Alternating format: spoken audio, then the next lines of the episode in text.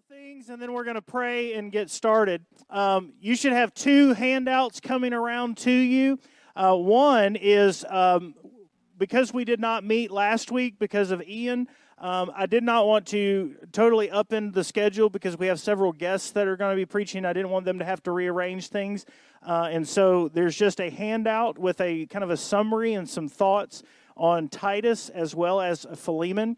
And so these are these are brief books. Uh, so feel free to you can read either of them in one sitting, um, but they are there is a level of depth to both of them, uh, worth your time and worth your study.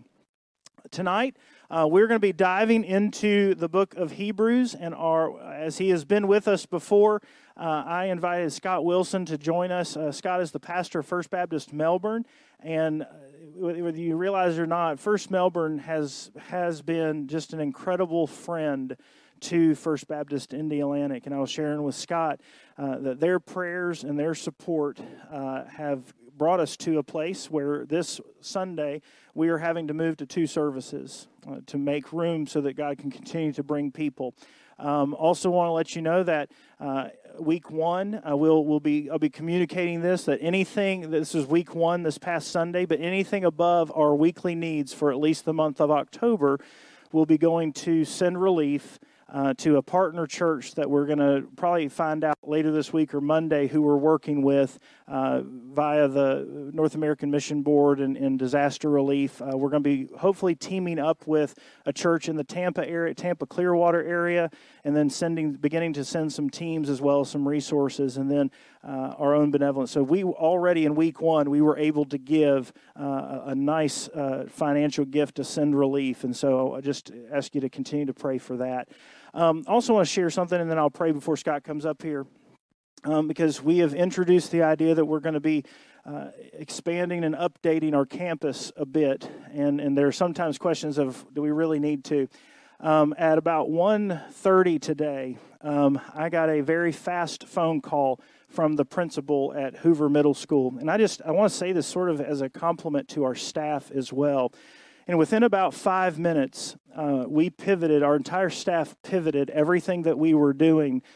Uh, they had a, a bomb a bomb scare over at Hoover. They had a bomb threat, and so within about five minutes, we had 500 middle schoolers and all the teachers in our building, uh, and it, it, was such a you know, it was a really fast 30 minutes because then all of a sudden then, then they were gone and uh, it was funny because I haven't been here since I went to preschool and blah, blah, blah, blah, blah. And we're like, it's obvious, but I didn't say that out loud.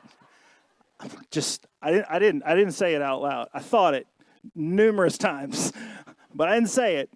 Um, but I just, as I came in here and, and we were, um, you know, small things like we were we were trying to give water bottles to the teachers, and we we um, Sunday because I didn't know if we were going to have all the kids in here, if we were still going to have air conditioning it was a stupid thing, but I just was walking through Sam's and I got two of those gigantic bags of Dum Dum lollipops. And then and then we had two huge bags of Dum Dum lollipops that we were able to bring in here and just give the middle schoolers something to do with their mouths. Um, yeah. I'm just saying. Um, but it's it didn't I didn't miss the fact that we are so strategically placed right here by Hoover Middle School and Indialantic Elementary and this community that we have those kinds of opportunities to be the hands and feet and heartbeat and mouthpiece of Jesus. So Josh is walking around introducing himself. Jen is walking around introducing herself. Sonia is walking around handing a sucker to everybody that she can get to shut up. No, I'm just kidding. Um, we're and we're just and then all of a sudden, within what Karen, half an hour, they were gone. But I watched three Bibles walk out the door. Now, I don't know if they were stealing them, but I did have one young lady who's, who was reading. And I walked up to her and I said, Hey, you're more than welcome to keep that. And she went, Really? I said, Yeah, but I wouldn't start in Genesis. I'd, I'd start with the book of John. And she goes, and I pointed to it and she goes, That's over halfway through the book. And I'm sitting there going, I'm so glad I already went through teenagers. So here we are. Yes, ma'am, it is but I promise you it'll be worth it. And she goes, So I can really keep it? And I went, Yes, ma'am. She took it with her. I don't know what she's going to do with that, But I know that we only had that opportunity because we're here. And I just praise the Lord for that. So when I think about doing things to our campus, when I think about doing things to our building, that was a huge reminder to me because not only was that 500, 500 am I exaggerating that? 500?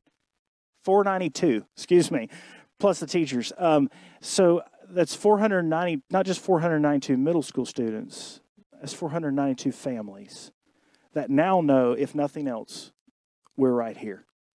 And their kids, we're safe here.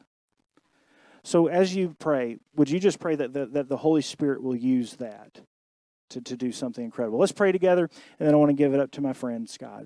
Father, thank you for this evening. Thank you for the opportunity that we have uh, to dive into your word together this evening. Lord, I pray that you would continue to, to use this place to be a beacon, to be a city on a hill, to be a light in a very dark world. Lord, continue to equip us to be your hands, your feet, your mouthpieces, and your heartbeat. And Father, when we leave this place this evening, may we be more like you than when we walked in, because we have been in your presence. We've heard your voice, and we have been changed by your word. Speak now, because your servants are listening. We pray all this in Jesus' name. Amen. Would you welcome my friend Scott Wilson?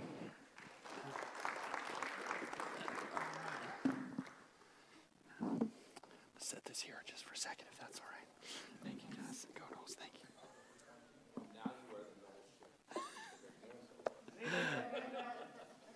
Well, we did lose this past weekend, but still uh, thankful for it. Well, it's good to be uh, with you here uh, tonight. Thank you, Jonathan, for, for inviting me back. And I think it's the third of the Route 66 that I've been able to be here with you for. I think we started, uh, came the first time for Jonah in the Old Testament, and uh, then came back uh, for Matthew as you were beginning to make your way into the New Testament. And tonight, uh, appreciate uh, Jonathan asked me back to come and just share a word about Hebrews. Uh, we went through the book of Hebrews in our church several years ago, but we went through it for about 40 weeks. So to try to go through the book of Hebrews in one night and the three hours that he gave me is going to be tough. Um, just kidding. To go through the book of Hebrews in one message is going to be tough uh, here tonight, but uh, we'll, we'll uh, just skim the surface of it and, and just try to hopefully just whet our appetites for just further study and, in this amazing uh, letter um, you know, I, on your handout at the very top, I just said if I had to boil the whole book of Hebrews down to one word, uh, I would choose the word better. Uh, better. So when you think of Hebrews, think of that word better. I did bring with me tonight uh, the, the, a little box here. It's very well decorated, I think. Um, and it is, I'm just referring to this box as the which is better box. All right, and so I'm just going to pull a couple things out of here, and y'all tell me which one you think is better. So we'll, we'll start with this. This is a never ending debate right here. So, which is better? All right, Coke or Pepsi? All right, so how many for Coke? Raise your hand, Coke lovers. Wow, very popular. How many for Pepsi? Anybody? One, two, three. Wow, Pepsi needs to work on their product or their advertising one. All right, Coke wins that one pretty handily. All right, the next one here, next one is, all right, this is a little tougher because everybody loves, maybe both of these. All right, so we have Snickers or Baby Ruth. Snickers or Baby Ruth. All right, think about it for a moment. Can't say both is not an answer. I know they both have chocolate. How many for Baby Ruth? Baby Ruth. All right. How many for Snickers? Snickers. Snickers is the winner right there, clearly. All right. All right. Now, this next one, I've seen people almost come to blows over this next one. All right. This is the, the debate between Apple or Android. All right. iPhone, Android. How many for Android? How many Android fans in the house? Wow, that's more than I thought. That is more than I thought. All right. How many Apple? Apple. All right. Well, that's about evenly split right there. You see why this is a debate. All right. Now, I stole this phone from someone. I can't. My friend in the back. You want to come claim your phone, or I might walk off with it tonight?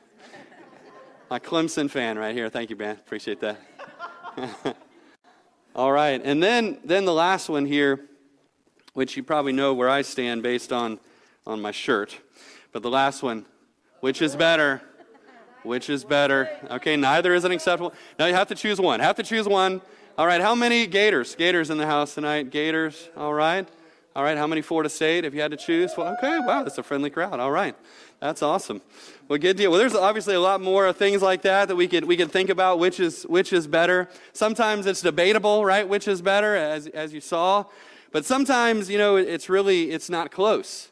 Uh, sometimes there's really uh, no comparison, like with Florida State and Florida. You know, there's cases like that where it's just really, really not even close. But, uh, you know, with, with this, uh, with this uh, topic of the book of Hebrews, um, it's certainly important to understand uh, that when it comes to the Lord Jesus, there isn't anyone or anything close.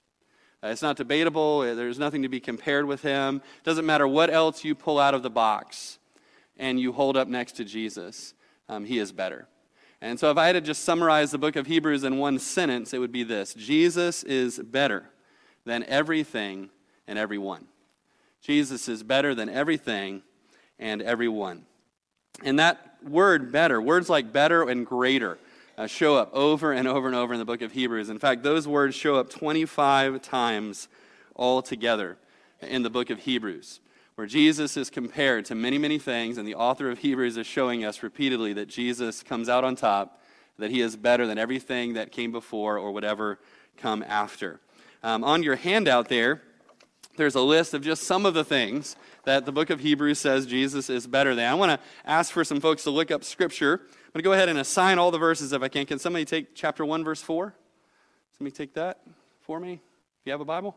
All right, one right here, one four, and somebody take Hebrews 3, 3 through 6, the second one on the list. All right, thanks. Um, Hebrews 4, 14 through 16. All right, right there. Hebrews 5, 9 in the back. All right. Hebrews 8, 6. 8, 6. Jonathan, thank you, brother. Hebrews 9, 11 to 14. Hebrews 9. All right, over there, far in. And then Hebrews 11, 13 to 16. We have another one. Yep, all right. All right, very good. So the first one, Jesus is better than the angels. Whoever had chapter 1, verse 4. Can you read that for us? So he became as much superior to the angels as the name he has inherited is superior to theirs. All right, very good. He's better than Moses, who had chapter 3, verse 3 through 6. Read it loud and proud.